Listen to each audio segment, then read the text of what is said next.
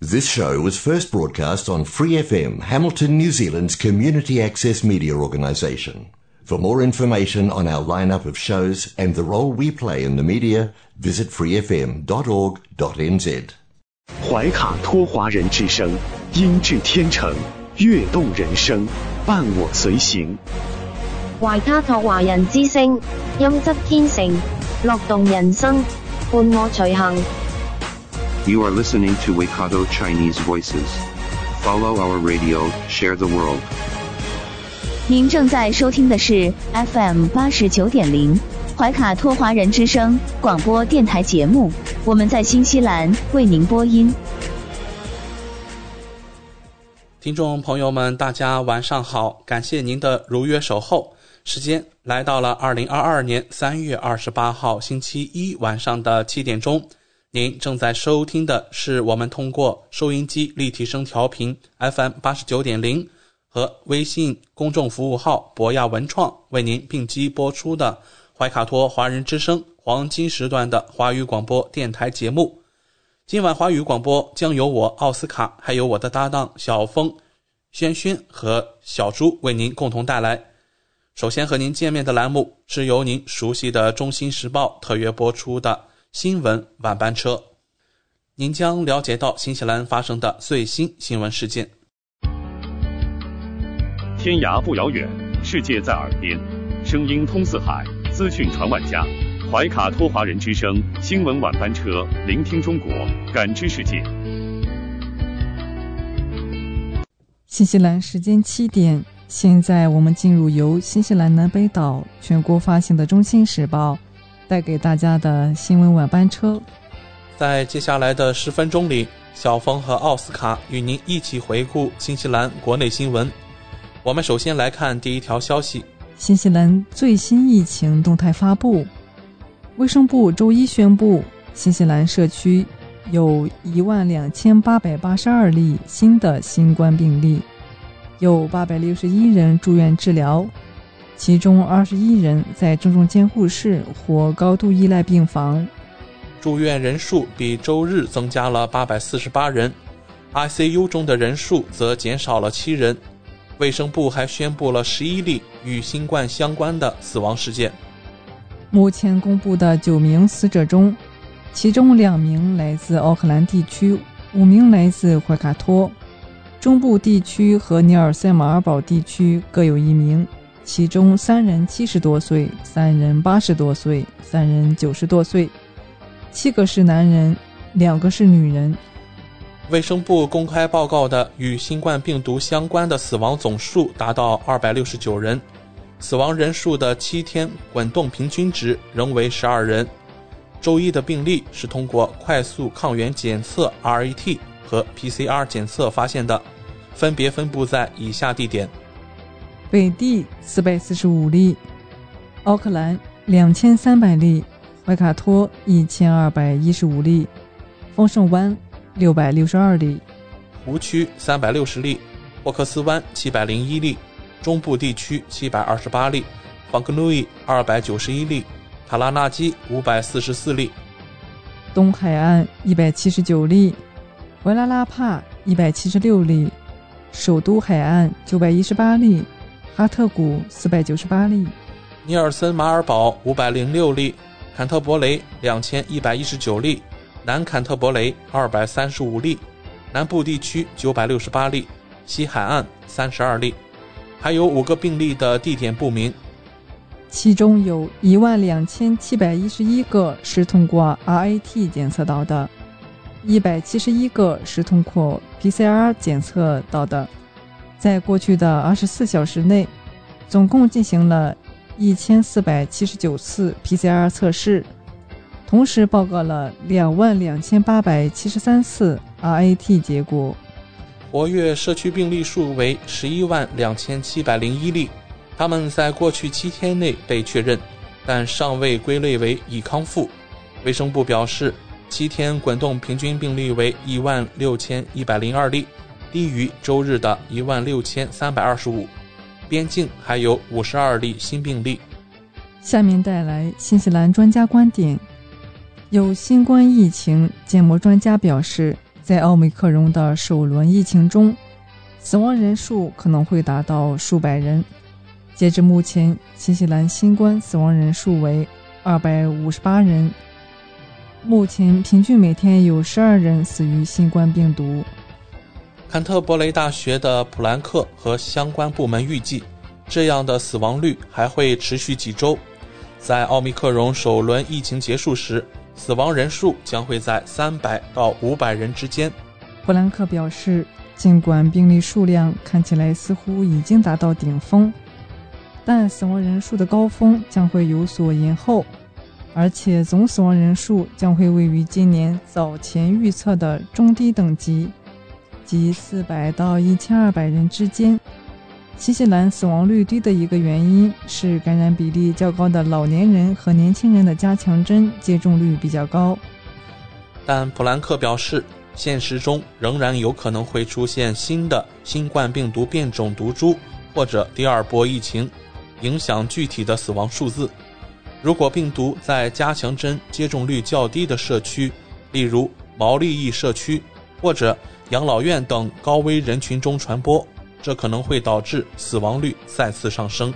总的来说，自从疫情开始以来，由于封锁基本上消除了流感的影响，所以新西兰的死亡人数比往常来的要少。但随着边境开放，携带传染病的旅客很快就会入境，而且临冬将至，艰难的日子还会到来。自从大流行开始以来，新西兰的死亡人数比往常要少，因为封锁基本上消除了流感。奥塔哥大学流行病学家贝克教授说：“这可能是一个严重的流感季，人们是否接种流感疫苗至关重要。”贝克表示，在奥密克戎病毒爆发期间，老年人和健康状况不佳的人应该考虑减少几周的社交活动。新西兰的疫情应对措施是有效的，死亡人数也是全球最低的。澳大利亚和新加坡虽然也采取了强而有力的措施来遏制病毒传播，但死亡率还是新西兰的五倍。香港、丹麦、加拿大的死亡率数字要高出二十倍，英国则高出五十倍。带来南岛疫情报道，随着奥密克戎风暴席卷南岛。那里的农民正在应对一系列问题的恶性循环。马克·帕特森说：“这是一场完美的风暴。”他说：“我们出现了新的干旱、人员短缺和新冠疫情，这些压力是在收获季高峰期逐渐增加的。”而肉类加工厂正面临着大量待加工的牲畜，即使有严格的规定，许多工人还是感染了新冠，或者不得不在家隔离。许多工厂的实际产能远远低于通常的产能，有些工厂的产能低至百分之五十。在全国拥有十四个加工点的银爵农场受到了严重影响。银爵农场供应链总经理丹·博尔顿说：“由于农民需要等候肉类加工，这将有很大影响。农民可能要等上三周才能将羊送去加工。”而牛的话要等上八周。然而，肉类工业协会表示，这并不是该行业面临的唯一问题。首席执行官希尔玛·卡拉佩耶娃说：“除此之外，新西兰境内显然有一些地区正面临干旱的天气，这使其更具挑战性。但是，将动物送进加工厂的延误意味着农场要喂养更多，而由于类似干旱的气候。”饲料溢价，这使其变得更加艰难。新西兰牛羊协会表示，现在是这个季节的关键时刻，农民们迫切希望清出库存。首席执行官山姆·麦克沃尔说：“在一年中的这个特定时间是我们的绵羊的交配时间，所以农民们真的很专注于为他们的母羊提供真正好的营养。”他们优先考虑他们的母羊，他们不希望地面上还有其他额外需要喂养的牲畜。卡拉佩耶娃说：“虽然北岛正经历着最严重的破坏，随着疫情进一步向南移动，延误会更加严重。而肉类加工厂也正在重新配置班次，努力维持运营。他们正在延长加工季节，以确保所有农场的牲畜都能得到及时加工。博尔顿表示，英爵农场在全国范围内的六千名员工完成了非凡的工作。他们不仅在做他们的正常工作，而且还必须围绕疫情的额外规定流程，这是一个巨大的负担。我们为他们所取得的成就感到无比自豪。我们真的认识到这一点。我知道我们的农民也认识到这一点。他说：“农民们对他们感激不尽。我们真的很期待克服奥密克戎的困境，并努力恢复正常。”带来更多新西兰专家观点。最新数据显示，部分在二月底执行的 PCR 检测，其检测结果足足等了十六天才返回。专家对这一延误感到难以置信，并称这样的操作荒谬，并且让人无法接受。另外，专家们还表示，这一抗疫漏洞可以可能是造成奥密克戎病例激增的主要原因。与此同时，新冠病人也丧失了必要的临床和福利支持。据悉，目前只有在全科医生和社区中心执行的检测，其测试结果才会被录入卫生部的系统。他们约占每日检测的百分之二十五。卫生部的数据显示，今年一月底，大部分的检测结果要等两到三天才能出来。到了二月二十七日。等待时长被延长到了将近九天。数据还显示，在三月五日公布的检测报告中，有百分之十是在十六天前进行的采样。三月六日，在全科医生和社区中心执行的检测中，有百分之五十需要十二天才能出结果。新西兰医学实验室科学研究所所长特里泰勒表示：“说实话，十六天才能出检测结果。”这太离谱了。据悉，检测结果的延误主要是因为病例激增后，实验室需要执行更多的独立检测。此前病例较小时，实验室通常会进行集中检测，即在同一个时段快速处理多个式子。这一变化促使检测量大幅下滑。与此同时，奥克兰一些卫生官员还呼吁无症状人士不要去检测。以防给病毒实验室增添额外的负担。对于检测结果的延误，卫生部总干事阿什利·布鲁姆菲尔德予以了道歉。目前，有关部门已经发起了一项独立调查，而调查结果预计将在本月底公布。疫情模型专家迪奥表示，检测的延误意味着被检测者没有获得公共卫生福利，同时也威胁到了他们的健康福祉。他说：“对于症状严重的人来说，检测的延误将使他们丧失享受公共卫生福利的权利；而对于症状轻微的人来说，他们将继续把病毒传染给他人。”迪奥表示：“你完全可以将奥密克戎病例的增加归因于无法及时获取到确诊病例的信息。”以上就是今天新闻晚班车的内容。接下来将进入每周一晚上由纽华特产特约播出的一档有关新西兰特产的推荐栏目《纽华好物》。更多精彩马上回来。中新时报 Asia Pacific Times，新西兰南北岛全国同步发行。关注天下，服务新华，即刻关注官方微信公众服务号“中新华媒”，在线读报、华语广播、视频报道。应有尽有。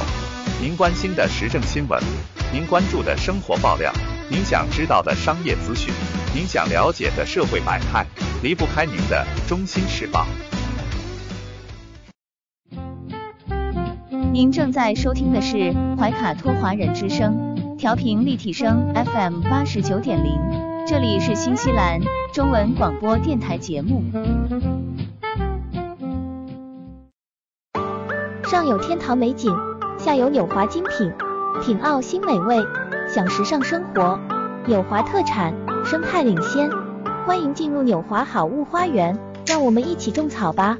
选全球特产，还看纽华好物。各位怀卡托华人之声中文广播的听众朋友，主播奥斯卡问候大家晚上好。感谢您继续关注我们的节目。从二零二一年开始，怀卡托华人之声迎来了一位全新的品牌嘉宾。我们请出新西兰纽华特产的好物推荐官，和收音机前和正在线上收听节目的新老朋友们认识一下。大家好，这里是纽华好物，我是你们的种草师小牛，今后就由我来给大家种草啦。小牛，晚上好，很高兴在今后的每周一。与您共同为听众朋友带来我们的纽华好物。没错，纽华好物是一档介绍新西兰本土特产的栏目，其中“纽”就是代表英文音译的纽西兰，也是华人朋友习惯发音的新西兰，而“华”自然就是中华大地了。纽华特产的名字太有意义了，收音机前和正在线上收听节目的听众朋友。通过哪些渠道可以了解我们纽华特产呢？纽华特产的官方网站是三 w 点 n z i n c n 点 com。这个域名其实非常好记，n z 代表新西兰英文简称，而 c n 是中国的英文简称，用 i n 连起来，n z i n c n 其实就是新西兰在中国的意思。嗯，没错。还有一个更简单的办法。听众朋友，无论您用谷歌还是百度搜索“纽华特产”，点击排名第一个搜索结果，就进入我们的官方网站了。是的，大家有什么不明白的，也可以添加我们的微信号“纽华”的汉语拼音全拼 “n i u h u a”，很乐意为大家解答。当然，大家还可以通过每周全国出版的《中新时报》醒目的位置。找到纽华特产最新最全的整版促销海报。嗯，线上购物的确是在疫情期间保证自己和他人健康的安全方式。小牛，我们消费者在纽华网上购物的时候，在支付环节也会更方便吗？嗯，是的，主持人这个问题，相信大家都很关心。数年以来，纽华特产与时俱进。在前期人民币纽币银行转账的基础上，先后开发并上线银联支付、微信支付以及支付宝扫码支付。您可以方便的使用您喜欢的方式，通过人民币或者纽币进行支付，完全不产生任何手续费。有这样简单便捷的多项选择，真是太好了。下单以后，我们可以看到物流情况吗？没问题。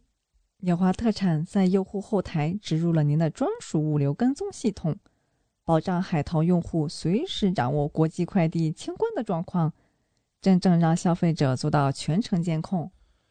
上周纽华好物通过推荐官小牛的介绍，相信听众朋友对于维艾伦新千盈酵素果冻、维艾伦美白片以上产品有了一个比较详细的了解。那么今晚的节目。我们和大家聊些什么话题呢？不知道听众朋友知不知道，婴幼儿肠道较长，大约是他身长的五到七倍，而成人仅为四倍。消化酶活性低，肠道菌群尚未完结完全建立，因此面临消化吸收差和易出现过敏反应双重挑战。那就需要我们纽华的贝拉米至醇三大珍稀温养元，温柔养护小肚肚啦！百分之百纯羊乳温养元，含天然 A 二羊乳蛋白，小分子好吸收。羊乳天然具有易消化、好吸收、营养丰富的特点，对于不适应牛乳蛋白的婴幼儿。温和的羊奶可作为其替代品的选择之一。富含羊乳 A 二酪蛋白，更温和。羊乳中蛋白质更容易形成软凝乳，更易消化。羊乳脂肪球直径更小，更好消化吸收。羊乳中过敏原酪蛋白含量更低。肠道温养源。构建健康肠道微生态。肠道温养源由活性益生菌 B 幺二与有机益生元 GOS 构成的独特组合，帮助构建健康肠道微生态，有助消化吸收。活性益生菌 B 幺二增加肠道有益菌群，有机益生元 GOS 促进有益菌群生长，温润养护肠道健康，建立强大保护力。百分之一珍稀有机温养源，自然纯净无负担。澳洲双重有机认证，至纯承诺生产链中不添加任何合成农药，不使用抗生素促生长、生长激素及转基因产品。世界上能通过有机认证的奶源不到百分之一，不添加任何合成农药。不使用抗生素促生长、生长激素或转基因产品。贝拉米至纯羊奶的上市，用温柔实力圈粉了很多妈妈。从新出发，温和守护。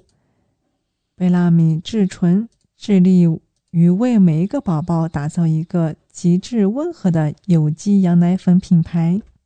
谢谢小牛的介绍。那今天的纽华小课堂要给听众们科普些什么呢？相信有一部分听众还不太明白，到底为什么要补钙？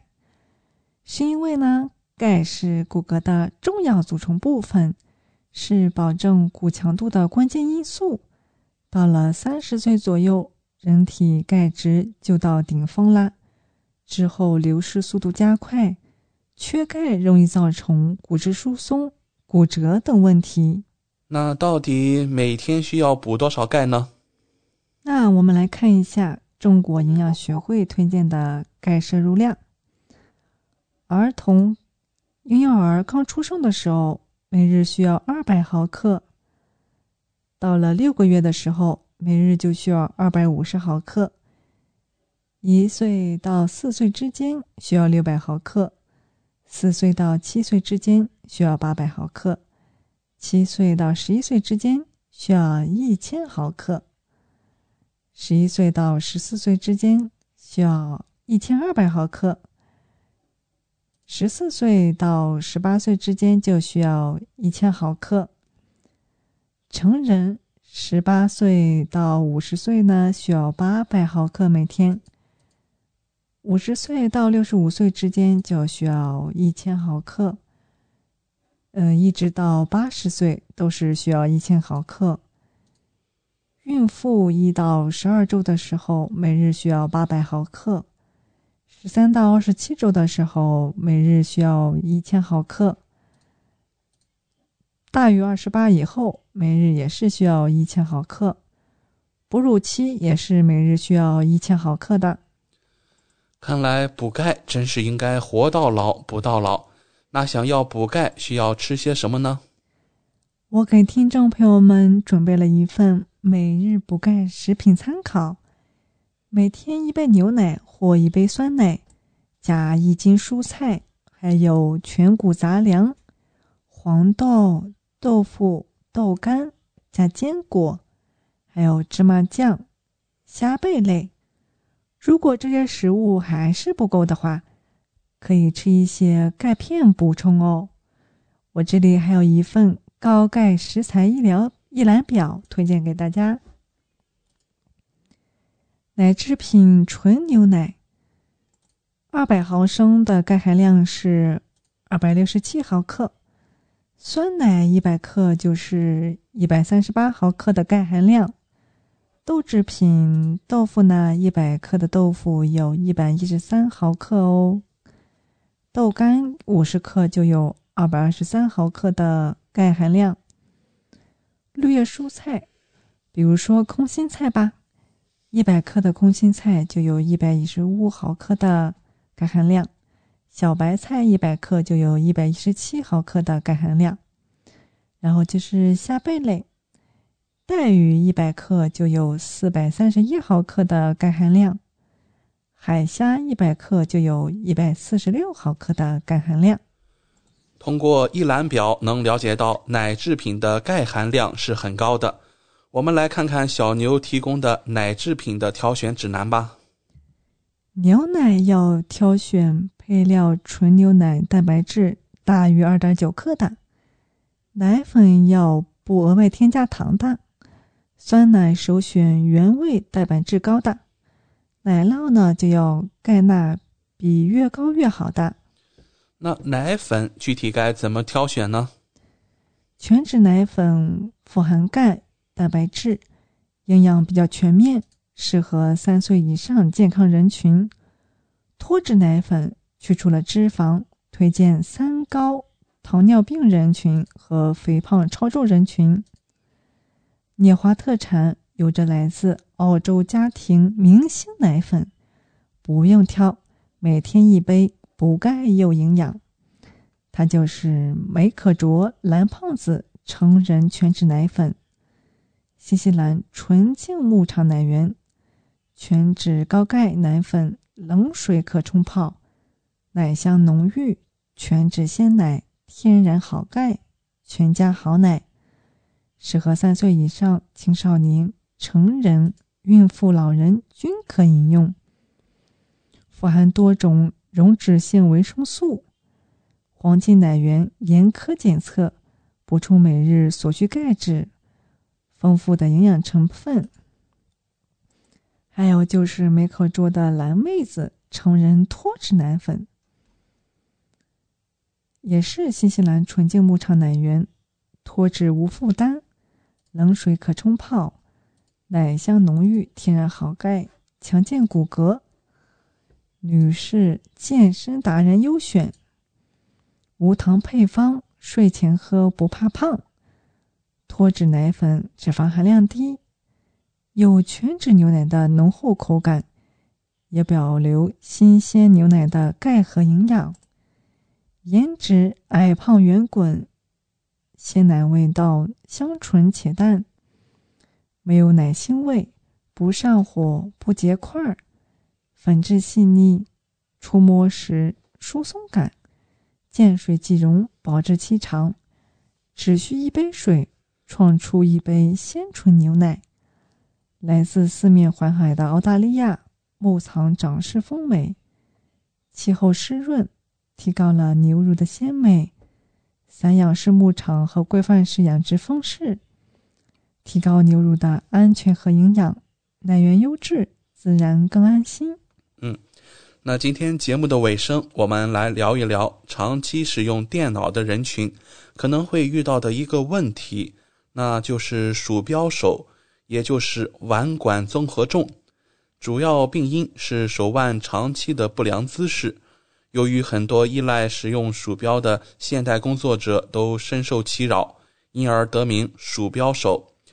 究其内因呢，鼠标手是重征神经在腕管内遭到挤压而引起的一种周围神经卡压综合症。多数患者会感到拇指、食指。以及中指区域的忽然麻木、触电般的痛感，或是持物无力，其中尤以中指为甚。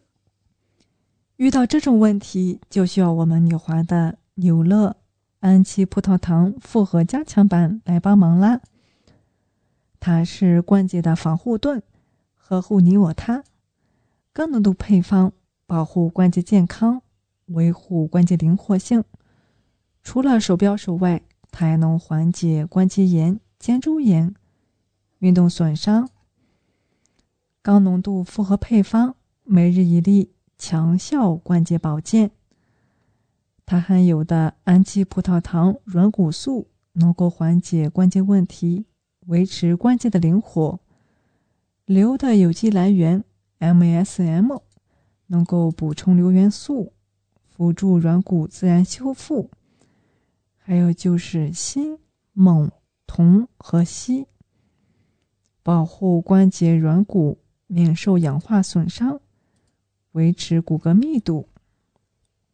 氨糖是关节修理师，氨糖存在于人体关节软骨和结缔组织中，是形成软骨细胞的重要营养素之一，也是软骨基质和关节液的基本成分。人体内氨糖含量从三十岁以后会逐渐减少，且无法自我生成的哦。纽乐氨基葡萄糖美丽含一千五百毫克氨糖，含量高于其他产品两倍或以上哦。特加了二百毫克 MS，能够缓解关节疼痛。MSM 二级甲峰是人体胶原蛋白合成的必要物质，可缓解关节炎所带来的疼痛。辅助软骨自然修复，它的有效成分含量很高，维持关节健康。强效氨基葡萄糖是高浓度配方，可维持关节中的软骨、肌腱和滑液的健康，有助于结缔组织和软骨的生长。它还有着五大核心功效：改善关节，提升关节灵活性。改善关节活动功能，还有就是缓解关节炎，有助于减轻炎症和关节肿胀，延缓骨关节恶化，还可以修复软骨关节，增加骨密度，缓解关节疼痛，修复骨关节，还能够提供关节营养，为受损的关节软骨提供硫酸氨基糖。和一系列抗氧化关节营养，还能够维持关节灵活舒适，维持关节软骨、筋、韧带和关节润滑液。好的，听到这里啊，主播又有几个关心的问题想要请教小牛了。什么是硫酸氨基葡萄糖呢？硫酸氨基葡萄糖和硫是人体自然产生的化合物。是构成健康关节、软骨和肌腱的基本营养成分哦。为什么随着年龄增长或者关节受到损伤之后，会感到关节不适以及关节僵硬呢？随着年龄的增长或关节的磨损，人体产生这些化合物的能力可能有所下降，这可能导致关节软骨变薄、变脆。或红肿发炎，进而引发由关节炎引起的关节疼痛和关节灵活性问题。好的，我们还有一个问题：氨基葡萄糖幺五零零复合加强版如何起效呢？纽乐氨基葡萄糖幺五零零复合加强版含有高剂量的硫酸氨基葡萄糖，还有。MSM 就是硫的有机来源和软骨素，帮助补充这些化合物在人体内的天然储备。好的，今天就先跟大家种草到这里啦，希望大家能够喜欢。感谢纽华好物推荐官小牛的精彩介绍。节目尾声，主持人奥斯卡照例要给大家争取福利了。今天有哪些给怀卡托华人之声电台听众专属的优惠活动呢？纽华特产一定不让大家失望。最近纽华的新西兰仓还有一件包邮、整单包邮清仓大促活动。首先，只要您在纽华特产网站注册自己的账号，系统将会直升一级 VIP 账号，不像通过任何前期购买架构。就可以直接看到比注册前更优惠的实体价格。同时，您购买的数量越多，会员体系升级的越高，后台看到的价格体系就会更好，真正让利于消费者。尤其现在疫情期间，政府鼓励大家非必要不外出，因此纽华特产希望通过这种方式，鼓励大家在线上消费的行为。减少病毒传播的机会。怀卡托华人之声的专属福利来啦！如果还想更多的了解我们的好物，听众朋友可以添加微信客服“纽华”的汉语拼音全拼 “n i u h u a” 联系我们。一周内添加我们微信客服的听众，只要备注“氨基葡萄糖”，就可以领取二十元的优惠券哦。这是怀卡托华人之声听众朋友的专属福利，通关密码只在本台播放，而且每周都不一样，还请您注意收听啦。感谢纽华好物推荐官小牛带给怀卡托华人之声的专属优惠，期待下周同一时间您继续带我们分享纽华好物。请各位听众朋友别忘了谷歌和百度搜索排名第一的纽华特产，或者可以随时添加我们的微信客服“纽华大汉语拼音全拼”，就可以看到我推荐的超多好物啦！谢谢大家。谢谢小牛做客怀卡托华人之声，纽华特产立足澳新本地，为世界各地消费者与生产公司之间打造了流畅的沟通渠道，避免不必要的中间商。厂家直接供货，一手货源保证。纽华特产现已具备澳大利亚、新西兰、德国、香港、韩国、泰国、英国七地大型仓储仓库，与知名品牌商联手合作，涵盖千余种保健、强身、养生等特产品，丰富了海内外客户的选择，成为广大代购和电商首选平台之一。请大家每周一晚七点十分锁定怀卡托华人之声，我们和纽华好物推荐官小牛在这里不见不散。上有天堂美景，下有纽华精品，品澳新美味，享时尚生活。纽华特产，生态领先，欢迎进入纽华好物花园，让我们一起种草吧！选全球特产，还看纽华好物。资讯全方位，生活零距离，新西兰大小事，有声世界，无限精彩。亲爱的听众朋友，大家好，很高兴我们在这个寂静的夜晚和您在空中电波相会了。现在我们来到了新西兰大小事节目单元，在这里我们和听众朋友们分享发生在怀卡托周边。以及新西兰全国的大型新闻资讯，希望今天的节目可以带给您所关心的、所关注的新闻事件。我们在今天的新闻节目中和大家分享了新西兰今天新增的确诊病例啊，也是突破了一万多。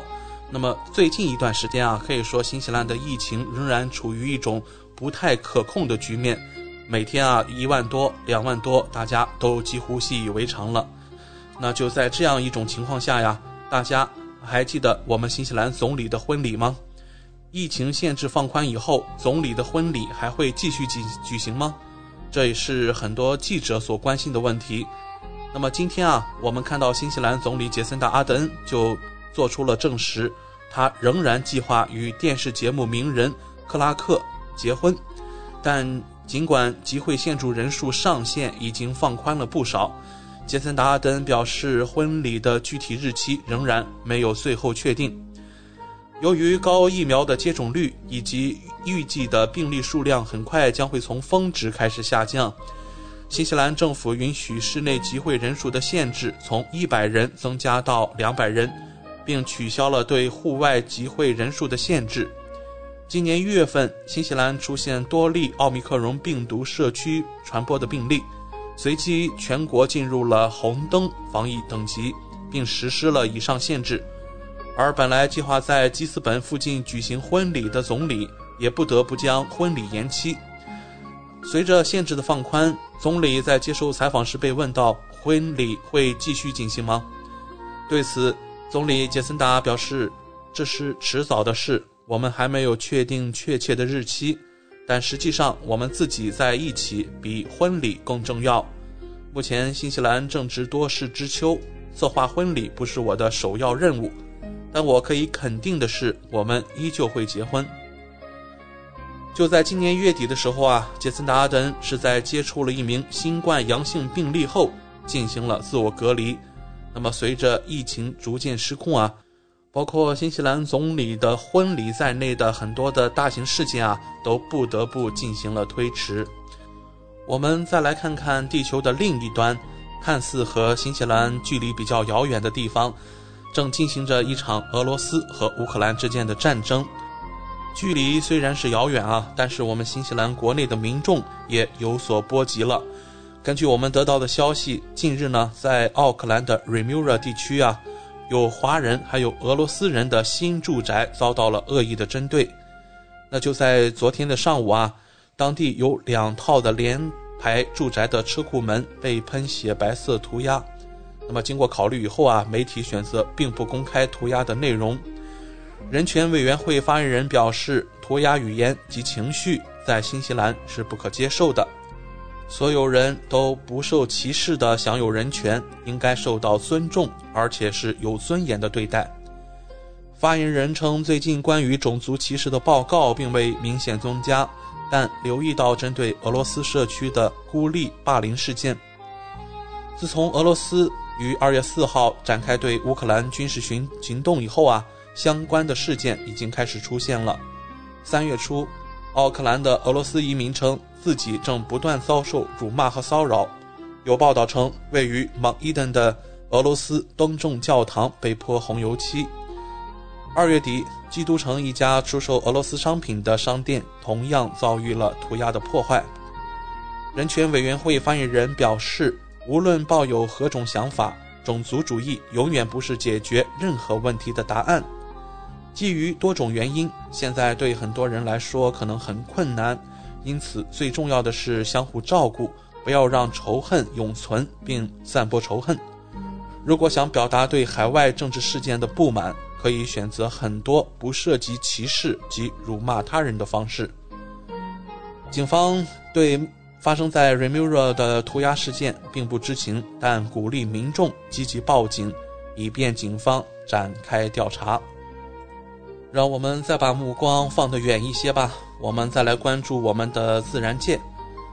新西兰的许多冰川啊，最近有报道称可能会在十年内就消失了。这是气象部门在年度的夏季结束监测冰川健康状况以后做出的明确预测。作为对五十个南岛冰川的持续评估的一部分，相关部门上周拍摄了数千张的航拍照片。以帮助追踪冰雪的流失。由于夏季气温异常的温暖，而海洋的热浪加剧了这种情况，新西兰的许多冰川正在遭受苦难。发言人说：“根据我在2022年调查中看到的情况，与去年相比，我们的冰川似乎正在挣扎。今年的雪线海拔很高，这意味着大部分冬季的积雪已经融化，大量冰川。”暴露在外，对于我们的冰来说，这似乎又是一个糟糕的一年，延续了近年来的趋势。看到我们监测的冰川范围持续下降，令人沮丧。雪线是积雪面积和无雪表面之间的边界，冰川越大，意味着雪线越低。相关部门的发言人表示：“我们看到的是雪线正在明显的退缩。”这无异于要归功于气候变化。我们预测，十年后许多我们心爱的重要冰川将会消失，这将产生深远的影响，例如会改变我们美丽的景观。对于依赖这些自然奇观开展旅游业的人们，他们的生计会受到影响。还有干旱期间融水减少也会有影响。这次气象部门的发现是在南极洲记录到极端温度一周后发布的。如果听众朋友您完整收听了我们今天黄金时段的播音啊，您就会在稍后播出的全球新闻纵览当中了解到这样一条新闻：南极一个一处冰架崩解了，那这处崩解的冰架面积啊，堪比美国的洛杉矶。所以啊，每次当这样触目惊心的数据。摆在我们面前的时候，我们都不得不提醒大家，一定要关爱我们蓝色的星球。世界那么大，我想去看看。相信啊，这也是收音机前无数听众朋友的心愿。那就在目前全球疫情肆虐的当下，很多国家的边境措施啊，也是进一步阻止了人们想要出去旅游的心愿。那么近日呢？有一个好消息，来自新加坡政府宣布啊，他们将对已经接种疫苗的人士取消入境隔离规定，其中啊包括来自新西兰的旅客。从四月一号开始，已接种两剂疫苗的旅客只需提供离境前几天的病毒检测报告。该规定也同样适用于未接种疫苗的十二岁以下儿童。官员表示说啊，他们将接受所有类型的疫苗接种证书，不限签发国，电子版和纸质版均可。另外，符合条件的旅客在入境新加坡后不必居家隔离，也不用接受没有监督的快速抗原检测，他们也无需申请入境新加坡的疫苗旅行通行证或航空旅行通行证。然而呢，短期旅客在前往新加坡之前，必须购买最低保额为三万新元，也就是三点一七万纽币的旅行保险。用于疫情相关的医疗和住院费用。这次啊，新加坡是面向所有国家修改了它的入境规定，将其简化为一般旅行或者是限制性的旅行。一旦新的框架在四月一号开始实施，所有国家都将将被自动归入一般的旅行类别。只有在可能出现变异病毒的情况下，规定才会被收紧。在此之前，只有少数国家才能入境新加坡，而我们新西兰并不在其中。就在上个月，新西兰航空宣布，从三月二十七号开始重启直飞新加坡的航班。新加坡总理李显龙也表示说，是时候打开边境了。这也是继新西兰、澳大利亚、印度尼西亚和泰国之后，新加坡成为了亚太地区最近一个放松旅行限制的国家。好的，今天十分钟的节目就告一段落了。希望我们分享了您和家人感兴趣的新闻内容。我是主播奥斯卡，接下来有更精彩的节目等待着您，请不要走开。怀卡托华人之声，音质天成，悦动人生，伴我随行。怀卡托华人之声，音质天成，乐动人生，伴我随行。You are listening to Waikato Chinese Voices. Follow our radio, share the world. 您正在收听的是 FM 八十九点零怀卡托华人之声广播电台节目，我们在新西兰为您播音。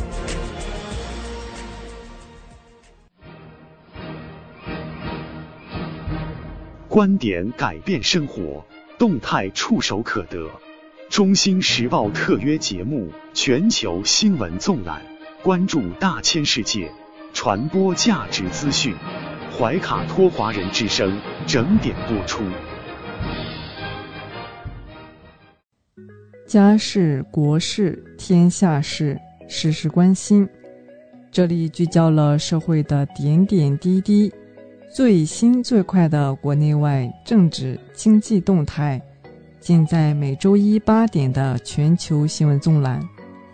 今晚直播间为您播报的主持人是小峰和奥斯卡。首先，我们来关注中国大陆新闻。三月二十七日下午，三二一东航 MU 五七三五事故现场全场鸣笛致哀，搜救人员向遇难飞机方向默哀三分钟，悼念遇难者。国务委员王勇参加哀悼活动，MU 五七三五遇难者头七祭，群众自发到附近悼念，鲜花铺满回家路。二十七日上午九点二十分，第二个黑匣子被找到，数据存储单元外观较为完好，其他部分损毁严重。第二部黑匣子已安全抵达北京。东航已正式启动理赔工作。截至二十七日十二点，现场共搜到飞机残骸及碎片，累计三万三千七百七十七件。在事发地以北八公里左右找到新的事故有关视频。救援人员也是心理受创伤的人员。截止目前，心理援助队已对四百三十二位工作人员。开展心理辅导。东航坠机事件，报警人为省电没回家人电话，还不小心摔破手机屏幕。国家网信办消息，清理涉 MU 五七三五违法违规信息二十七点九万余条。天舟二号货运飞船已撤离空间站和新舱组合体，将择机载入大气层。东数西算工程正式全面启动，加快打造全国算力一张网。网购商品到货慢，受疫情影响，多地快递物流出现阶段性中断。北京城市副中心今年将推进三百二十六个投资项目。北京玉渊潭樱花初绽迎观赏高峰，樱花如云似霞，景区游客如织。杭州推出促进服务业领域困难行业恢复发展四十条政策。广东心理专家为不同人群提供心理防疫建议。海南自贸港出台游艇产业促进条例，多项制度创新放宽管制。山西财经大学一女生跑步时猝死，学校回应校医五分钟赶到，现场施救，已给予家属精神抚慰。长江湖北宜昌中华鲟保护区放流中华鲟五千一百余尾。神话之鸟中华凤头燕鸥现身福建晋江。带来一组经济新闻。财政部、国家税务总局二十四日发布公告，明确对小规模纳税人阶段。国家统计局消息，一到二月份，全国规模以上工业企业利润同比增长百分之五，增速较去年十二月份回升零点八个百分点。证监会消息，推动完善民企债券融资支持机制。增强服务民营经济发展质效。截至二零二二年二月末，专属养老保险试点累计保费四点七二亿元。世界工厂珠三角地区全力做好疫情防控和经济社会发展双统筹，正成为全球供应链的重要稳定器。带来一组疫情新闻：国家卫健委三月二十七日通报。二十六日，三十一省市新增确诊病例一千二百五十四例，其中境外输入三十七例，本土病例一千两百一十七例，包括吉林一千零七十一例，其中长春市六百三十三例，吉林市四百三十四例，四平市四例，上海四十七例，其中闵行区十五例，嘉定区九例。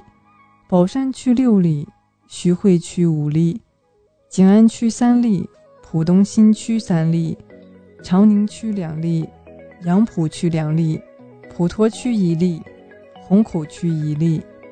辽宁二十八例，其中沈阳市十六例，营口市七例，鞍山市两例，大连市一例，铁岭市一例，葫芦岛市一例。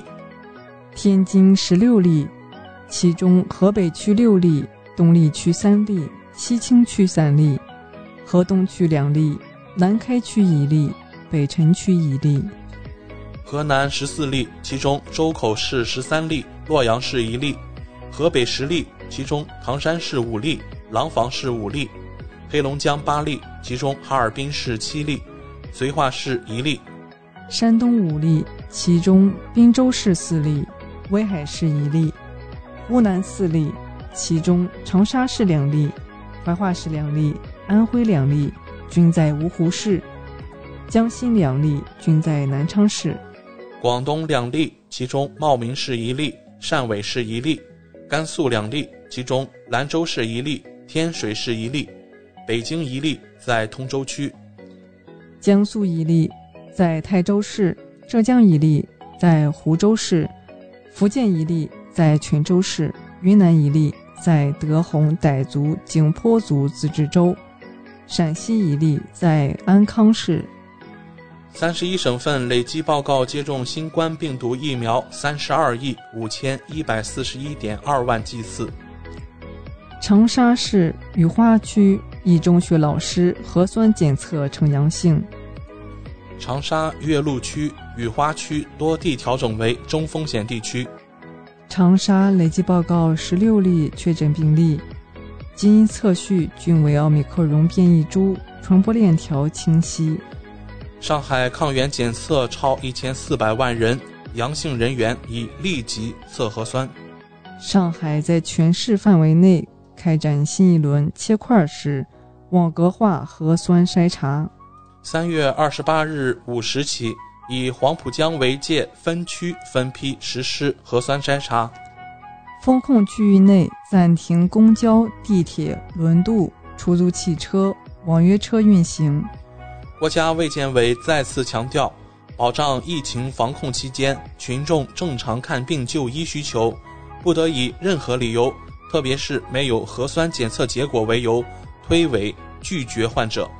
苏州改造建成两所方舱医院，总床位仅三千张。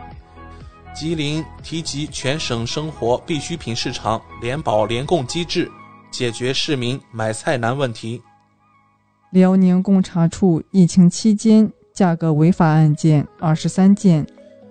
法治方面，二零二二年二月，全国共查处违反中央八项规定精神问题五千八百三十四起。原北京市食药监局局长张志宽接受审查调查。青海盐湖股份公司原党委副书记谢康民被双开。辽宁一货车司机用两部手机逃避检查后确诊，已被立案侦查。成本几十元，售价上千元。江苏盐城公安破获假茅台酒案。湖北重阳一无症状感染者故意隐瞒行程，被立案侦查。军事方面，三亚海事局发布航行警告：三月二十七日二十时至三月三十日八时。南海部分海域进行军事训练，禁止驶入。港澳台方面，港澳新闻：截至二十七日零时，香港新增三千五百五十五例经核酸检测确诊的确诊病例，其中三千五百五十三例为本土病例。快速抗原测试阳性呈报平台新增四千四百八十二例。全天共新增八千零三十七例确诊，新增一百五十一例死亡病例。全港已接种一千四百九十万剂疫苗。台湾新闻：三月二十七日，台湾新增二百零三例确诊病例，其中八十三例为本土病例，单日新增数为去年六月以来最高。台商在海南自贸港加码投资。国际方面，尼泊尔总理德乌帕会见王毅，强调，尼方将继续坚定奉行一个中国政策，绝不允许任何势力利用尼领土从事任何反华活动。王毅对此表示赞赏。卡塔尔埃米尔呼吁国际社会审视未来国际秩序。伊朗外长表示。美方过度要求是伊核谈判达成协议的主要障碍。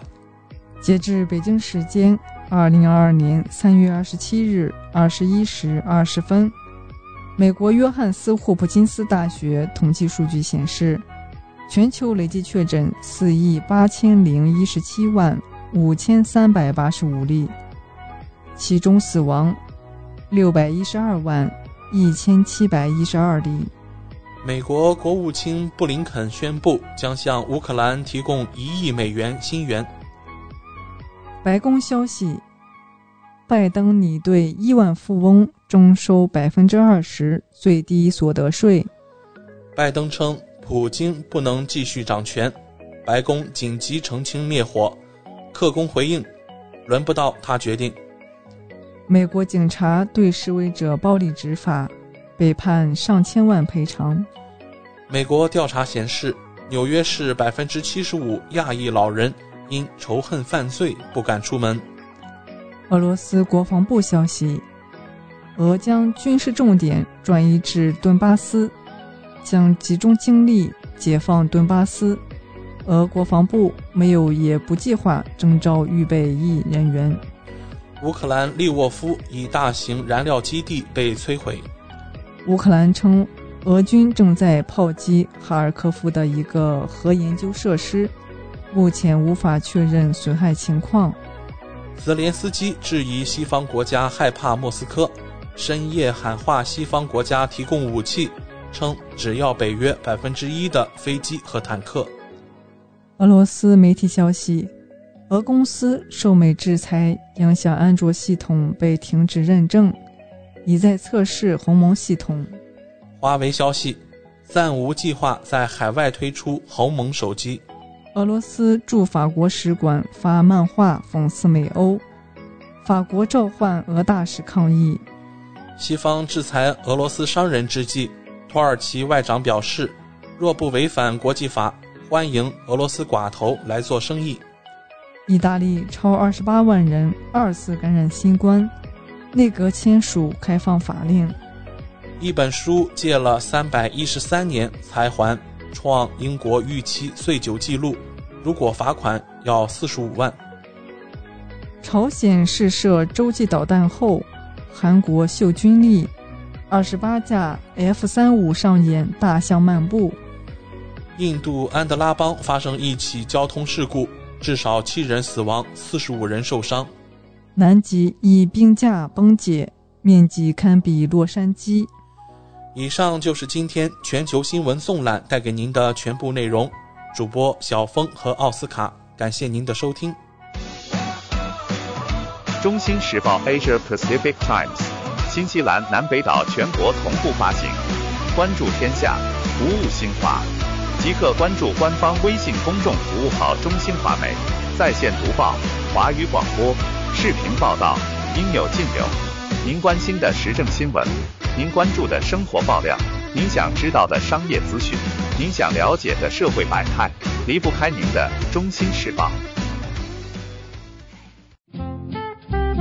您正在收听的是怀卡托华人之声，调频立体声 FM 八十九点零，这里是新西兰中文广播电台节目。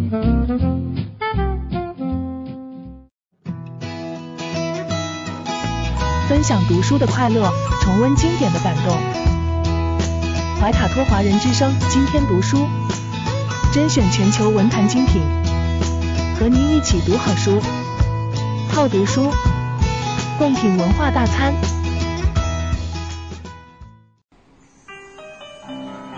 亲爱的听众朋友们，这里是怀卡托华人之声正在播音，我是主持人轩轩。又到了今天读书这个小栏目的时间，每期与您分享值得阅读的好书好文，平淡质朴，娓娓道来，让大家在繁忙的工作生活之余来一点文化加餐。今天呢，我们分享一篇文章啊，大概的来了解一下最近比较火的这个国家——乌克兰的历史文化。呃，其实说起乌克兰啊，我们就不能不提起这个基普罗斯这个时代。那个时候呢，应该说，呃，东斯拉夫人哈是乌克兰地区的主体民族。斯拉夫人呢，原本起源于波兰地区，后来呢，在四世纪到六世纪的时候呢，这个民族就开始了大迁徙。这个大迁徙当中呢，就一分为三。呃，据说呢是他们在斯拉夫三兄弟的带领下开始迁徙的，其中一支呢，嗯，就是在兄弟之一啊，名字叫罗斯，罗斯的带领下呢，东迁到了今天的呃涅伯河流域开始定居，这就是东斯拉夫人的开始。一三兄弟建立了一座城市，这座城市呢是以他们大哥的名字来命名的。好啊，老大呀，他老大叫什么呢？哎，就叫基普。是的，基普这座城市的名字是这样而来，也就开始了东斯拉夫人的文明文化过程。说起这样，我们就开始聊这个叫留利克王朝。其实，留利克王朝呢是在公元的八百三十年到公元的八百七十九年，这是一支呢来自呃，嗯。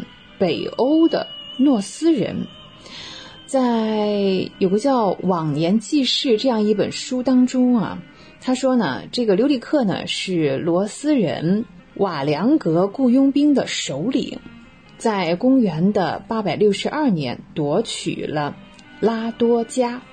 那在呃大诺夫哥德附近呢，就建立了营地，这就是后来的诺夫哥罗德。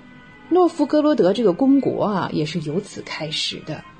那刘里克啊，当然啦，呃，当仁不让，就成为了日后统治东欧的刘里克王朝的始祖。呃，他的嫡系的后裔呢，一直统治着罗斯，嗯，直到。应该是到这个费奥多尔沙皇驾崩啊，这个才算结束。即便是他驾崩结束之后呢，在俄罗斯的帝国时期呢，东欧有不少的贵族的家族还是出身于这个留里克家族的。嗯，说说我们刚才提到了这个基普罗斯是吧？对，在公元的八百七十九年，留里克去世之前呢，嗯，他就将这个嗯诺夫。哥罗德大公之位就传给了他的呃妹夫哈，他的妹夫叫做奥列格。在公元的八八二年，奥列格呢开始攻克基辅，呃，正式建立了罗斯历史上第一个政权基普罗斯。从此呢，基辅就成为了呃这个核心的城市。直到呢后来莫斯科啊崛起了，对。其实莫斯科的地理位置和基辅隔得还是蛮近的，这就是为什么说啊，在人家俄罗斯门口家门口耍大刀啊，这很不合适哈。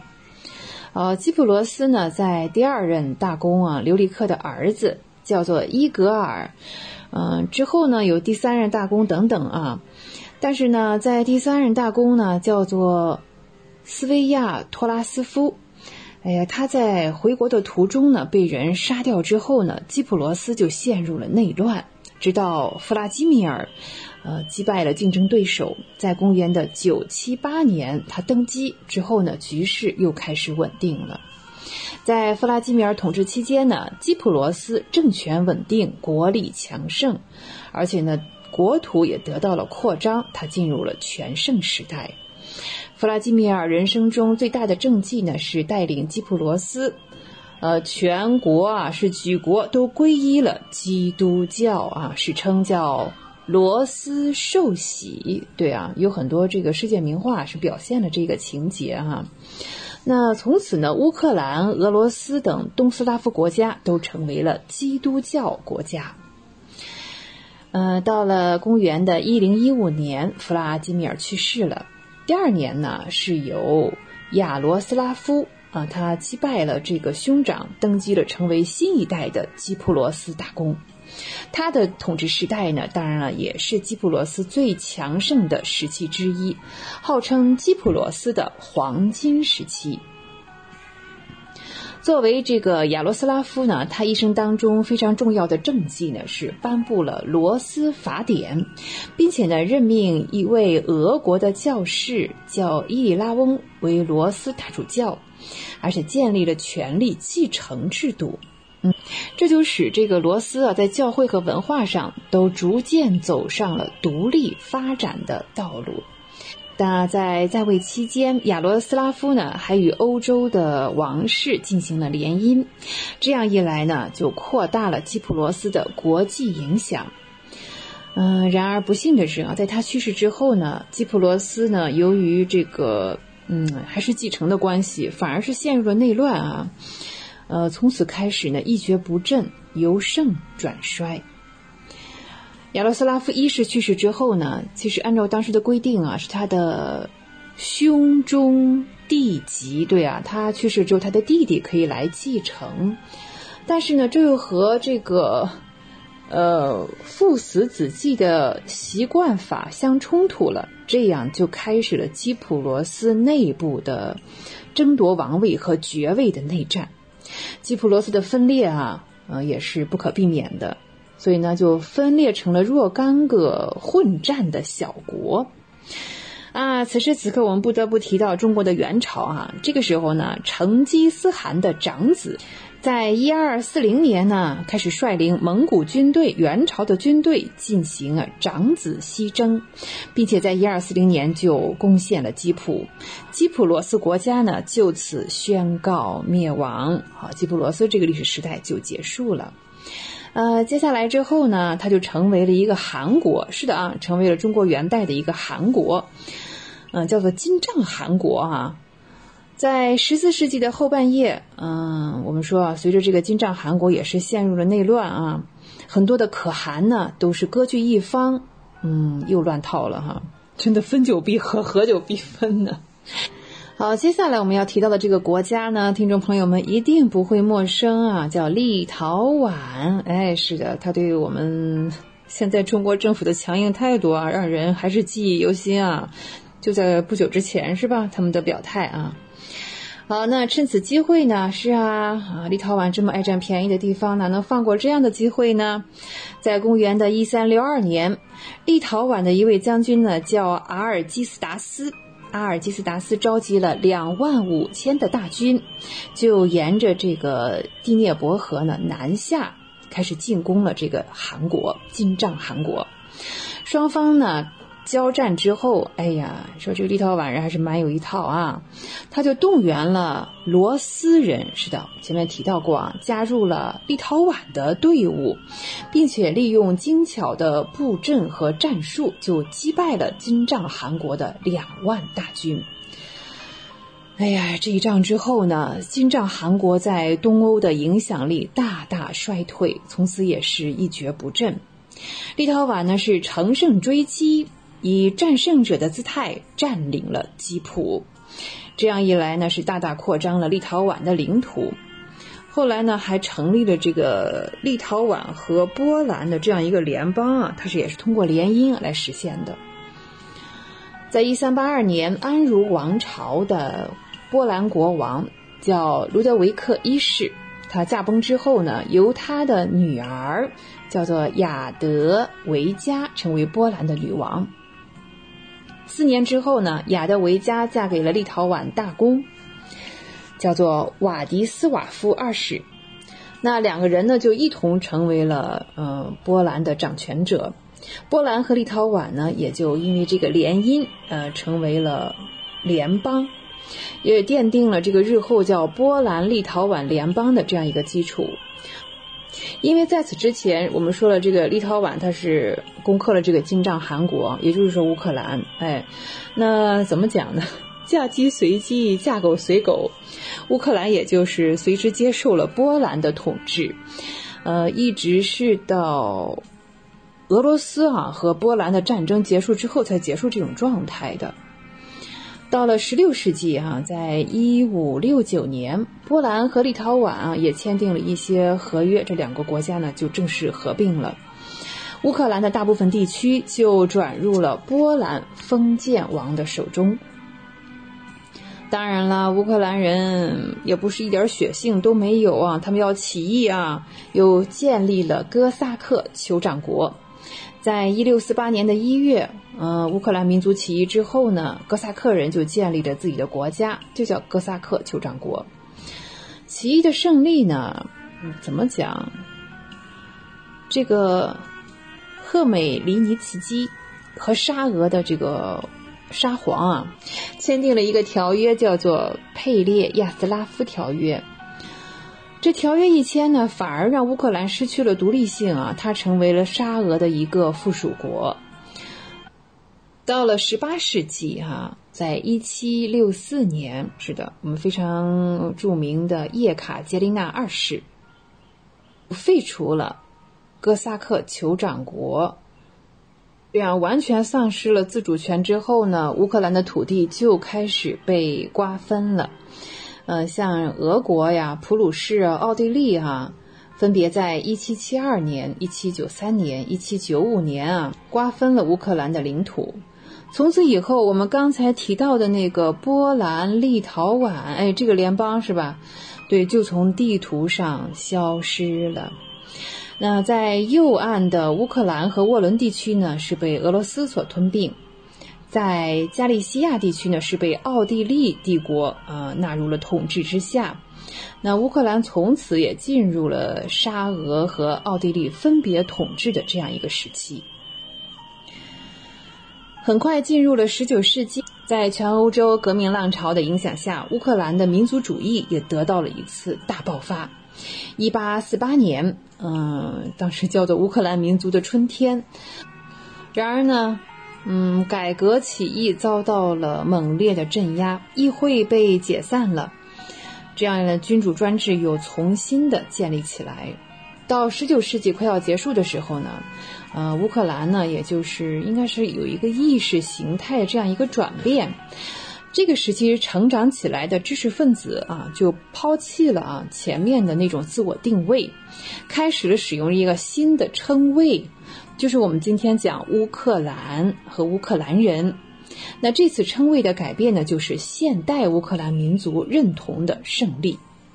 这个新的称谓是十分重要啊！它强调了奥匈帝国和俄罗斯境内啊，所有的乌克兰语使用者都叫做乌克兰人，他们有这个共性在里面。他也同时也主张啊，乌克兰和捷克人、斯洛伐克人、波兰人一样是一个民族。呃，这跟我们前面提到早期的那些文化表述和民族的表达已经是截然不同了。那到了十月革命啊，俄国的十月革命爆发之后呢，临时政府被推翻了，布尔什维克政权建立，那苏维埃诞生了。呃，苏俄诞生之后呢，他为了退出这个战争，签署了一个叫布列斯特合约，合约呢就是承认了芬兰、乌克兰、白俄罗斯的独立，而且呢从上述地区开始撤军，在。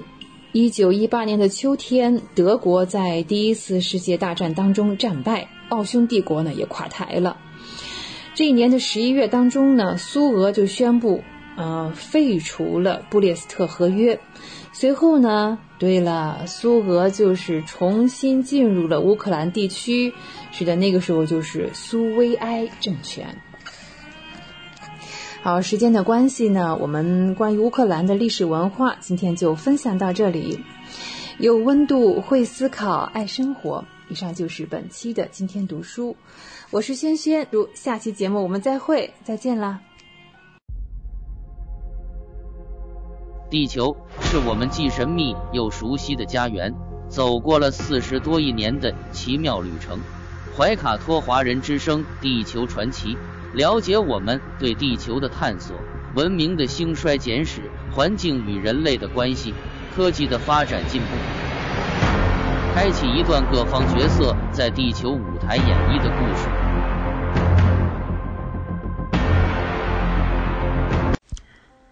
亲爱的听众朋友，大家好！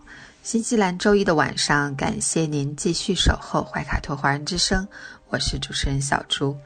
本期节目，我们将要和听众朋友们一起来分享以下几个主要纪念日，它们分别是三月二十八日今天的西藏百万农奴解放纪念日，三月三十日本周三的国际医师节，以及四月一日本周五的愚人节，四月二日本周六的世界自闭症日和世界儿童图书日。接下来，怀卡托华人之声的主播小朱就和您分享这一周精彩纷呈的节日——西藏百万农奴解放纪念日。二零零九年一月十九日，出席西藏自治区人民代表大会九届二次会议的全体代表一致表决同意，将每年的三月二十八日设立为西藏百万农奴解放纪念日。这对维护祖国统一、增强民族团结、对维护西藏和四省设藏州县的社会稳定、对深入开展西藏的反分裂斗争、争取国际舆论，都具有重大的现实意义和深远的历史意义。西藏百万农奴解放纪念日的设立，有着深刻坚实的历史依据和实践依据。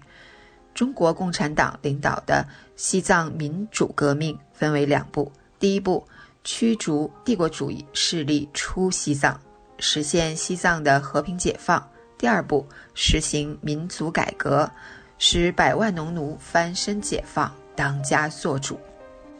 一九五一年五月二十三日，中央人民政府和西藏地方政府在北京签订了《中央人民政府和西藏地方政府关于和平解放西藏办法》的协议，以下简称“十七条协议”，标志着西藏民主革命第一步的胜利。对于西藏的民主改革，中共中央在坚持民主改革方向这一点上是坚定的、明确的。一九五零年一月二日，毛泽东主席就指出，要将西藏改造为人民民主的西藏。十七条协议也明确规定，根据中国人民政治协商会议共同纲领的民族政策，在中央人民政府统一领导之下。西藏人民有实行民族区域自治的权利。在改革的方式和策略上，中共中央采取了谨慎的态度，努力争取上层合作，争取在多年内以不流血的方式完成西藏的民主改革。为此，十七条协议规定，对于西藏的现行政治制度，中央不予变更。有关西藏的各项改革事宜，中央不加强迫。西藏地方政府应自行进行改革，人民提出改革要求时，得采取与西藏领导人员协商的方法解决。一直到一九五六年，西藏自治区筹委会成立之后，民主改革才提上议事日程。在认识到改革的条件尚不具备之后，中共中央提出六年不改方针，为争取西藏上层尽了最大的努力。但是，西藏地方上层反动分子不是要六年不改，而是要永远不改。为了达到永远不改的目的，他们在帝国主义支持下，于一九五九年三月十日发动了对抗改革、分裂祖国的武装叛乱。一九五九年三月二十八日，周恩来总理签署国务院命令，责成人民解放军平息叛乱，解散西藏地方政府，由西藏自治区筹备委员会行使西藏地方政府职权，要求西藏自治区筹备委员会领导全藏僧俗人民团结一致，共同努力。协助人民解放军迅速平息叛乱，巩固国防，保护各族人民利益，安定社会秩序，为建设民主和社会主义的新西藏而奋斗。以三月二十八日国务院令的公布为标志，带有人民民主政权性质的自治区筹委会取代了政教合一的原西藏地方政府。这一天。成为西藏新政权取代旧政权的分水岭。由于西藏上层反动集团发动了武装叛乱，六年不改的方针改为边平边改。这一天成为西藏开始实行民主改革的里程碑。在平息叛乱的同时，在西藏进行了一场彻底摧毁封建农奴制度的翻天覆地的民主改革。废除了政教合一制度，实现了政教分离；废除了生产资料的封建领主所有制，确立了农牧民个体所有制；废除了对三大领主的人身依附，使百万农奴和奴隶翻身解放，获得人身自由。民主改革的胜利是人权事业在西藏的巨大历史性进步。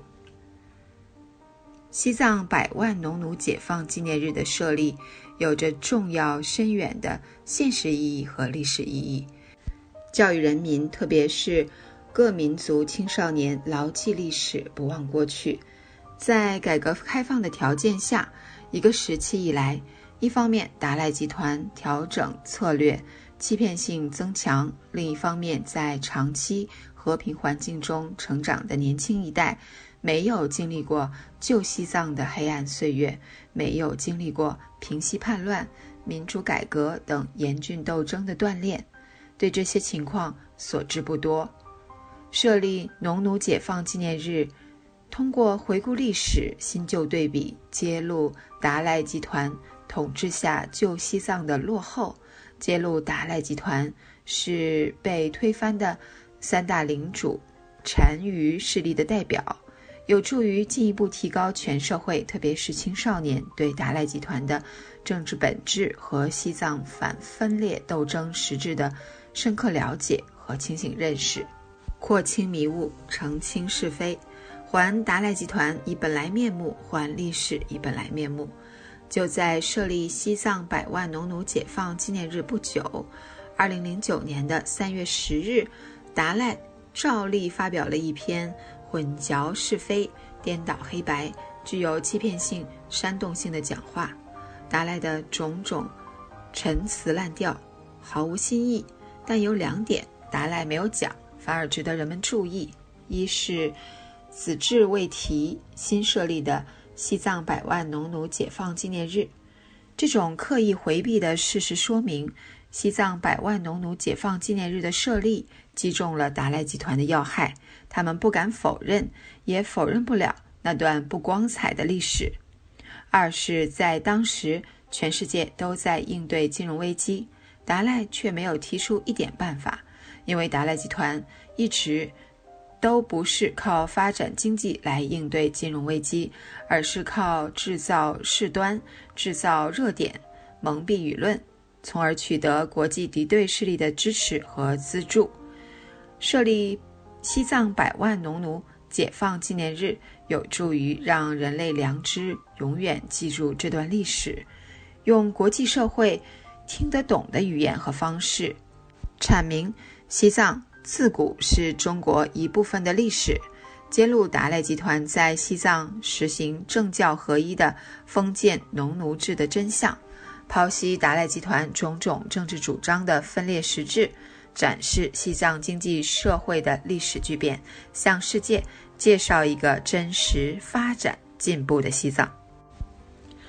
国际医师节，每年的三月三十日是国际医师节 （International Physicians Day）。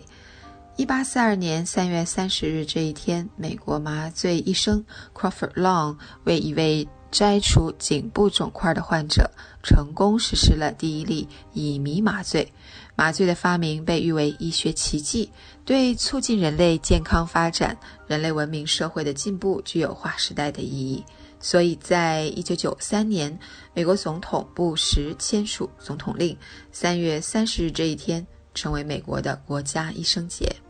这一节日在欧美国家普遍流行开来，逐渐成为国际医师节。在麻醉发明以前，手术是一种极大的痛苦，因为麻醉手术的疼痛被攻克，可以说是麻醉这个医学发现战胜了疼痛。在医学中，每一个新的医学发现都是人类进步的阶梯，不仅对临床医学和研究领域具有重要意义，而且实实在在地造福了全人类，减轻了。患者们的痛苦。一场突如其来的新冠疫情打乱了所有人的节奏，没有人能想象在全民自危的情况下，医护工作者们在前线接受怎样的考验。不只是前线，在疫情背后，还有许多我们看不到的医护工作者们在默默付出。当下，每个人都在社会中扛起不同的责任。医护工作者们。无疑是在扛着时代前行，在这场全球战役中，白衣天使们一次次的奋不顾身，践行着生命所系、健康所托的宣誓，带着患者的期盼和信赖，无私奉献着，用爱守护新生命的起航。为了患者的生命，为了人类的未来，他们毅然决然地坚守在抗疫前线。与病魔持续抗争，迎难而上，让我们知道爱和希望比病毒蔓延更快，让新生活如期而至，给了所有人安全感，让春意更盛，百花更暖。生命需要敬畏，医生需要尊重，他们是白衣天使。他们为生命守航。据报道，中国医生以占世界卫生总支出百分之一的比例，为占世界百分之二十二的人口提供了基本医疗卫生服务。这是中国医师的无私奉献和对人类的巨大贡献。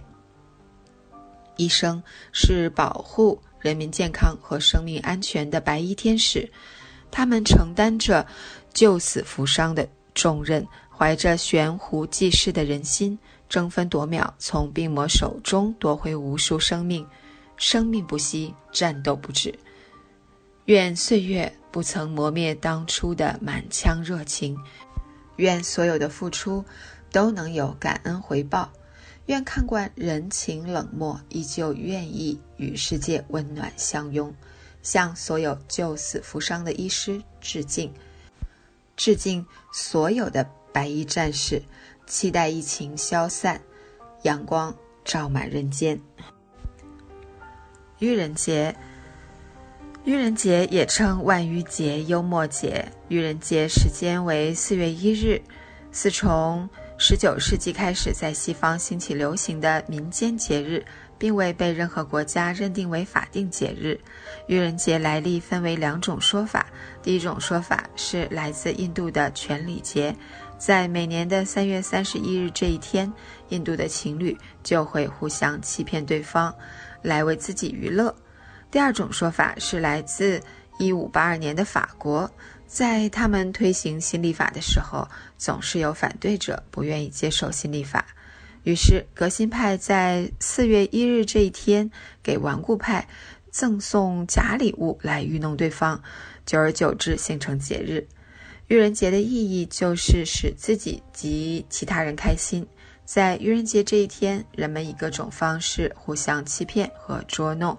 往往在开玩笑的最后才揭穿并宣告捉弄对象为愚人。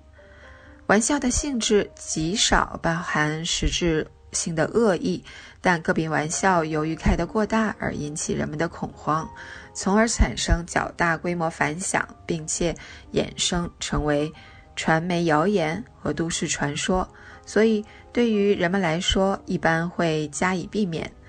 开如有关灾难之事的玩笑，愚人节这一天玩笑只能开到中午十二点之前，这是约定俗成的严格规矩。过了中午还找乐子的人，是一个比被他取笑的人还大的傻瓜。过了钟点还开玩笑的人，会立刻碰钉子，自找没趣儿。世界自闭症日。自闭症又称孤独症 （Autism Spectrum Disorder），英文的缩写简称是 ASD。曾经被认为是罕见病，但随着人们对该疾病认识的不断深入，全球范围内 ASD 患病率出现上升趋势。2020年，美国疾控中心的自闭症研究调查资料显示，每五十四名儿童中就有一名自闭症儿童患者。自二零零八年起，联合国将每年的四月二日定为世界自闭症日。迄今为止，自闭症病因仍不明确，可能由遗传及环境等多方面因素造成。那么，自闭症到底是怎样一种疾病呢？自闭症。是一类起病于儿童早期，以社会交往交流障碍、狭窄兴趣、重复刻板行为为主要特征的神经发育障碍。所以，该疾病核心问题是社交沟通障碍。比如，很多自闭症的孩子在年幼时会表现为对叫名儿无反应，对人缺乏兴趣，表情贫乏，发音延迟。在儿童期会表现为不喜欢与别人玩社交互动游戏，不能与父母建立正常的依恋关系，与同龄儿童之间难以建立正常的伙伴关系。在幼儿园多独处，不喜欢与同伴一起玩耍，看见其他儿童在做游戏时没有去观看的兴趣或去参与的愿望。同时，他们还合并有。狭窄兴趣、重复、刻板行为，比如对于正常儿童所热衷的游戏、玩具都不感兴趣，而喜欢玩一些非玩具性的物品，如瓶盖、电风扇、车轮等，可以花数小时排列玩具而没有厌倦感。固执地要求保持日常活动程序不变，如外出时要走相同的路线等。若这些活动被制止或行为模式被改变，会表现出明显的不愉快和焦虑情绪，甚至出现反抗行为。可有重复刻板怪异的动作，如在眼前晃手、转圈、用舌舔墙壁、跺脚等。由于社交沟通障碍，导致自闭症儿童不愿意和别人学习，进而阻碍了其学习新技能的机会，所以他们往往语言发育落后，智能发育落后也比较多见。所谓贵人语迟，没有科学依据，可能只是别人安慰而已。但是也有一部分智力正常自闭症被称为高功能孤独症。他们可能在数学、计算、图片记忆、常识记忆等方面有着特殊天赋。十八和二十四月龄是自闭症早期诊断的关键年龄。通过自闭症早期筛查量表，可以进行早期筛查。对于自闭症的治疗，越早干预越好。即使由于年龄限制，没有被明确诊断。仅高度怀疑者，只要有症状，就应该进行早期干预。在世界第十五个自闭症日到来之际，让我们一起携手，尽早识别自闭症倾向的孩子。只要坚持有效的干预，自闭症患儿的症状一定会得到改善。怀卡托华人之声愿所有自闭症患儿都能及时治疗，快乐成长。世界儿童图书日，一九六七年四月二日，国际儿童读物联盟把安徒生诞生的日子确定为国际儿童图书日 （International Children's Book Day）。国际儿童图书日也是丹麦儿童文学大师安徒生的生日。每年的四月二日，他都会在全球无数小朋友的阅读中重生。阅读是一件让人心旷神怡的事儿，像在旷野中遇到一朵清丽的小花，像在阴霾中遇到一片晴朗的天空。儿童阅读能力培养不光可以带给孩子放松身心的途径，还可以丰富他们的人生，提升他们的发展高度。更重要的是，早期阅读习惯培养是孩子学习能力形成的。重要来源。阅读其实分为几个阶段，一是习惯养成阶段，这个阶段需要家长营造阅读气氛，让孩子把阅读当成爱好，是除了吃饭、喝水、睡觉之外的必须。但这个必须不是强制，而是自然而然的把阅读当成跟做游戏、玩玩具一样有趣的事情。睡前故事是最容易让孩子爱上阅读的，因为这个阶段孩子心理上需要安慰和父母陪伴，家长可以选择这个时间嵌入阅读。第二个阶段是选择读什么，阅读阶梯可以按照玄学、哲学、美学、史学、文学、科学这个阶梯来，因为孩子越小。思维越是超脱于现实，更能理解形而上学的东西。过早的告诉他们世界的真实面貌，反倒会限制他们的想象力。因此，选好书、选对书是家长要做的功课。对于阅读习惯尚未养成的孩子，家长不用焦虑，阅读本身就是一种精神体验。孩子现在也许在通过别的方式增长和丰富自己的精神世界，但家长可以加以引导，比如，孩子喜欢看动画片，就可以引导孩子先从动画片改编的书开始看。当孩子逐渐发现阅读的乐趣时，阅读习惯也就随之而来。孩子对书的亲近与喜爱，也是从家庭熏陶中得来的。一个爱手机胜于爱书的家长，一个只知道追剧的妈妈，或者一个只知道应酬的爸爸，很难培养出一个爱读书的孩子。阅读习惯与能力并非天生，需要父母后天花费大力气去培养。让孩子爱上读书其实很简单，首先是舍得拿出时间和孩子一起读，享受和孩子的共读时光；其次是坚持打卡阅读，让孩子看到自己成长的足迹；第三是多跟孩子聊书，聊书中有趣的人物和情节，让书本内容成为共同的话题与谈资；第四。可以举行或参加有趣的阅读活动，营造浓郁的书香氛围。阅读习惯养成不只是言传，还要有身教，更要有静教。有了这些，阅读这事儿就成了。今天我们的地球传奇就和大家聊到这里。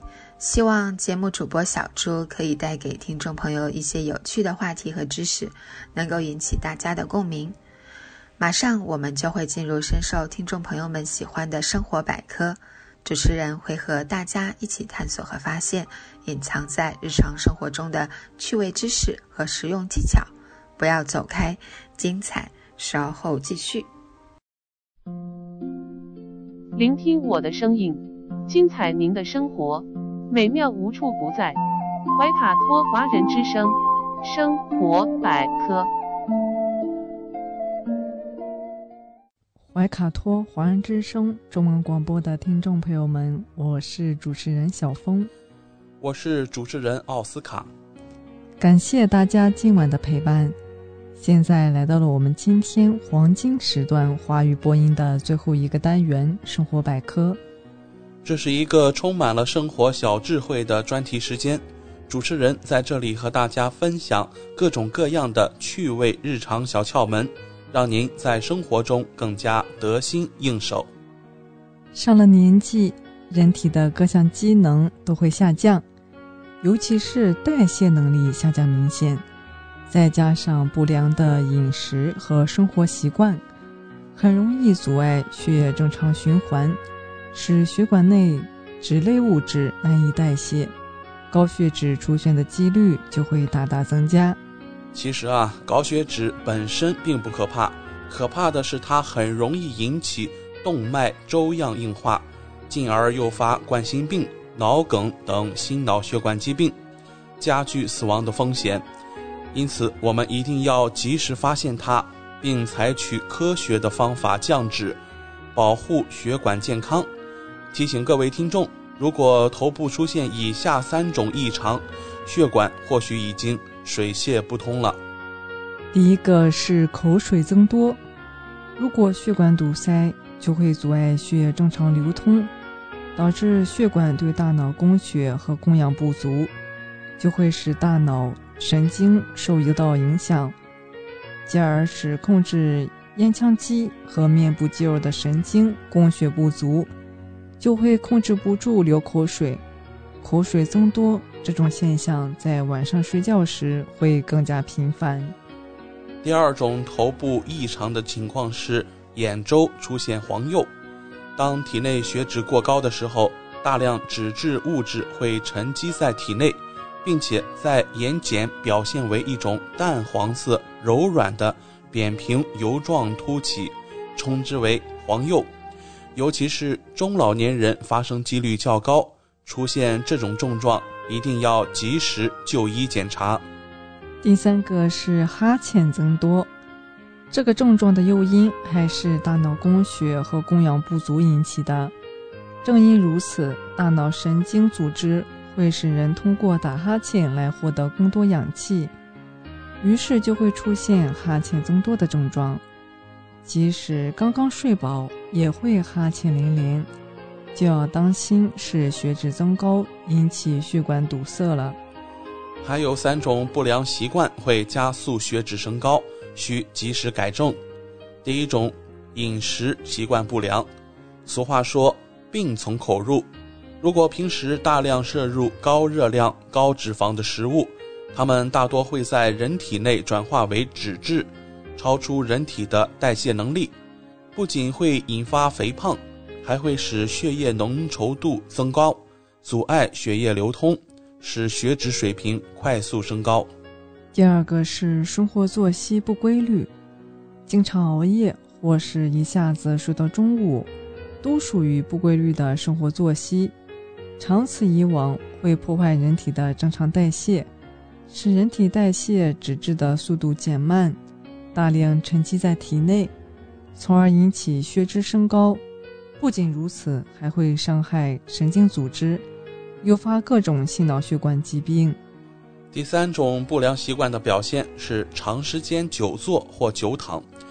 若是长期保持一种姿势，比如久坐或者是久躺，就会使人体内的血液循环受阻，并且阻碍人体的内循环，也会使脂质代谢减缓，引起血脂升高的。怀卡托华人之声，各位听众，如果您想要科学降脂，日常需要坚持做好以下两件事。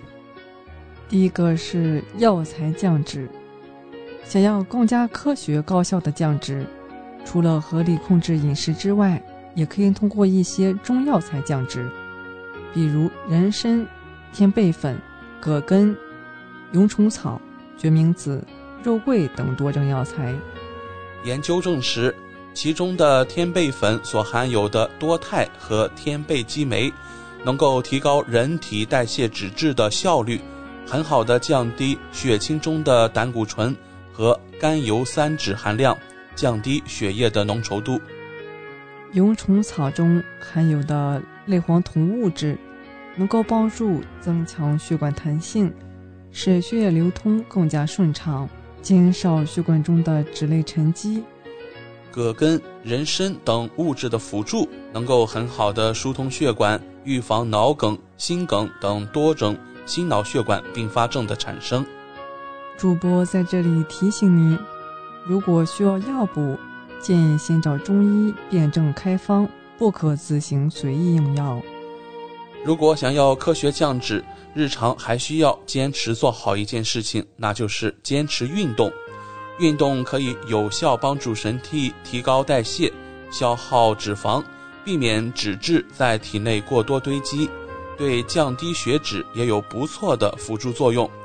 每天可以从快走、慢跑等轻量运动做起，这种轻量运动不会过于激烈，对身体不会产生过多的损耗，是很好的运动锻炼形式。主播在这里分享一个小贴士。想要更好的降低血脂，除了补充营养、坚持运动之外，多喝水也是有利于人体的新陈代谢，更好的帮助清脂。不过喝水最好喝温水或是热水，以免刺激肠胃。我们生活百科一直在和各位听众强调，养生保健的细节体现在日常生活的每一天，就像每个人每天都会洗脸。看上去是一件最普通不过的事，但是您知道吗？其实很多人都做错了。这是因为洗脸是有最佳水温的，而且不同的肤质洗脸也有不同的讲究。接下来，怀卡托华人之声和您分享日常洗脸的三个误区。第一种误区：不洗脸可以保护皮肤。皮肤表面会接触到环境中的一些灰尘，同时还有一些代谢的产物，以及一些死去的细胞，全都粘附在皮肤表面上。如果不及时清洁的话，有可能会堵塞毛孔，或是会导致皮肤表面看上去比较灰暗、没有光泽。所以，适当清洁还是很有必要的。误区二是洗完脸自然风干。因为自然风干会带走皮肤中的水分，造成皮肤干燥脱皮，容易出现细纹，建议洗脸后用干净的毛巾或纸巾按压时擦干，及时使用保湿产品。第三个误区，频繁去角质，深层清洁。我们皮肤的最外层是角质层，虽然是死细胞，却有重要的功能。频繁使用去角质产品、过度清洁等，会造成皮肤屏障功能受损，使皮肤变得干燥敏感，也更容易受到紫外线的伤害。有听众朋友想要了解。不同肤质洗脸水温是多少？如果您是偏干性的皮肤或者偏敏感的皮肤，建议清洁的水温要低于皮肤的温度，也就是说要低于三十五摄氏度，手感温凉。出油多的皮肤洗脸时建议选择稍微偏热一点的水，也就是温热，比皮肤的体温要高一些，大概在三十七摄氏度左右。不烫手即可。偏凉的水对皮肤的屏障功能损伤是最小的，但是对于一些特别偏油的皮肤，或者说容易长痘痘的皮肤，可以选择稍微热一点的，比皮肤温度高一点的水温来洗脸会更好。收音机前的老年听众要注意了，随着年龄增长。皮肤里的一些保湿成分会逐渐减少，所以护肤要温和一些。洗脸的时候建议用温凉水洗，因为如果水温高于皮肤的温度的话，可能会带走皮肤表面更多的油脂的成分，让皮肤变得更加干燥。每天最佳洗脸次数是多少呢？最佳的答案是每天两次为宜。清洁的次数也是跟皮肤的耐受程度是相关的。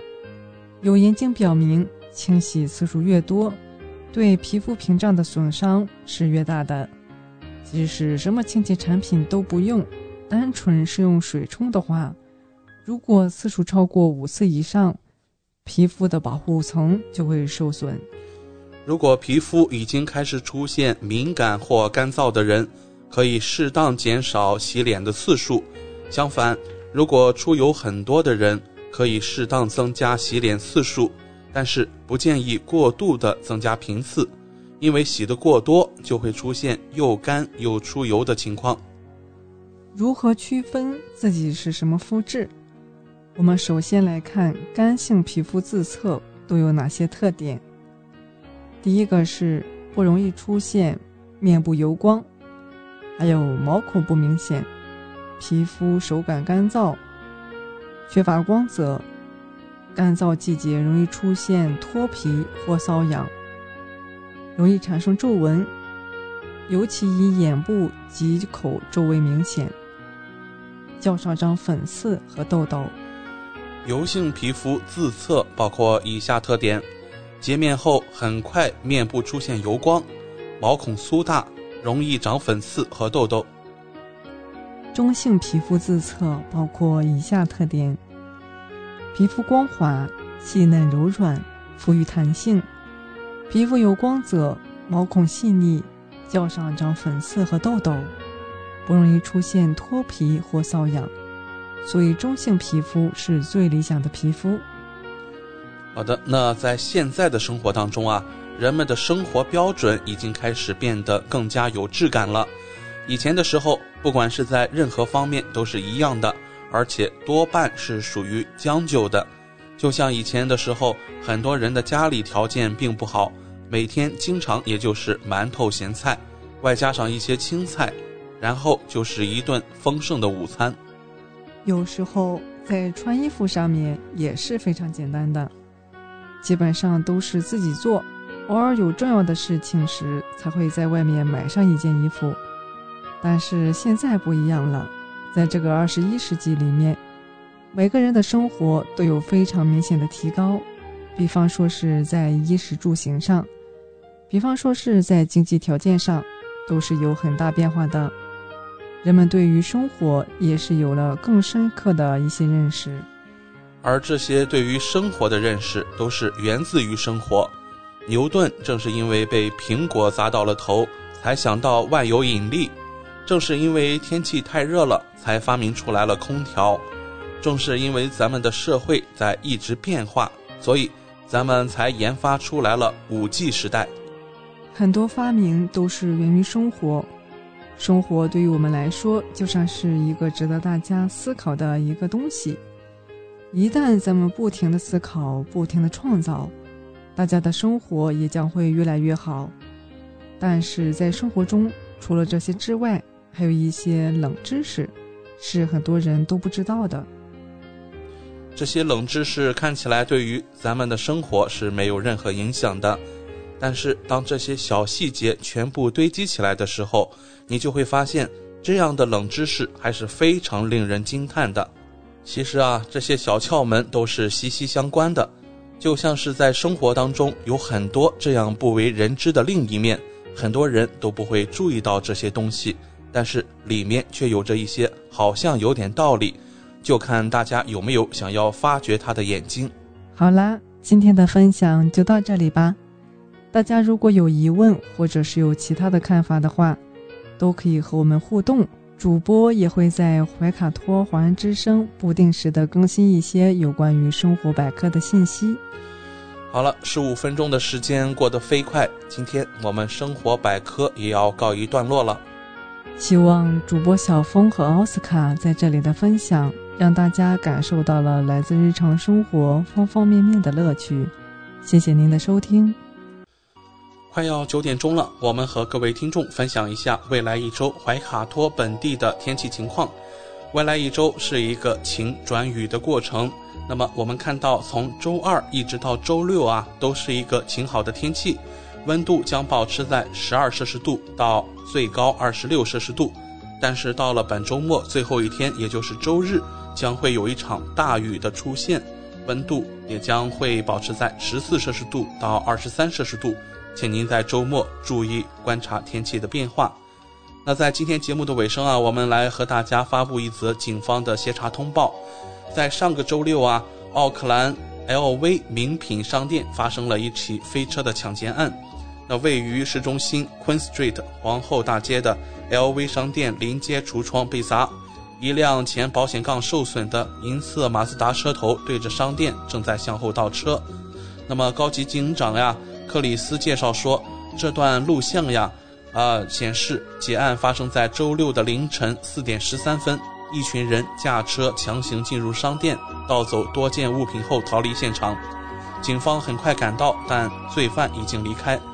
如果民众掌握任何案件信息，请拨打幺零五与警方联系。或者您也可以直接联系我们怀卡托华人之声和中新时报。好了，我们今晚华语广播也将告一段落。通过微信公众服务号博雅文创收听节目的听众朋友，您可以继续收听我们带给您的二十四小时精彩的华语广播。今晚主播奥斯卡、小峰、轩轩和小竹在这里共同祝愿各位听众朋友们晚安。我们在下一个黄金时段空中点播再见。怀卡托华人之声。音质天成，悦动人生，伴我随行。怀卡托华人之声，音质天成，乐动人生，伴我随行。You are listening to Waikato Chinese Voices. Follow our radio, share the world. 您正在收听的是 FM 八十九点零怀卡托华人之声广播电台节目，我们在新西兰为您播音。For more episodes, use the accessmedia.nz app for iOS and Android devices, or subscribe to this podcast via Spotify, iHeartRadio, or Apple Podcasts. This free FM podcast was brought to you with support from New Zealand On Air.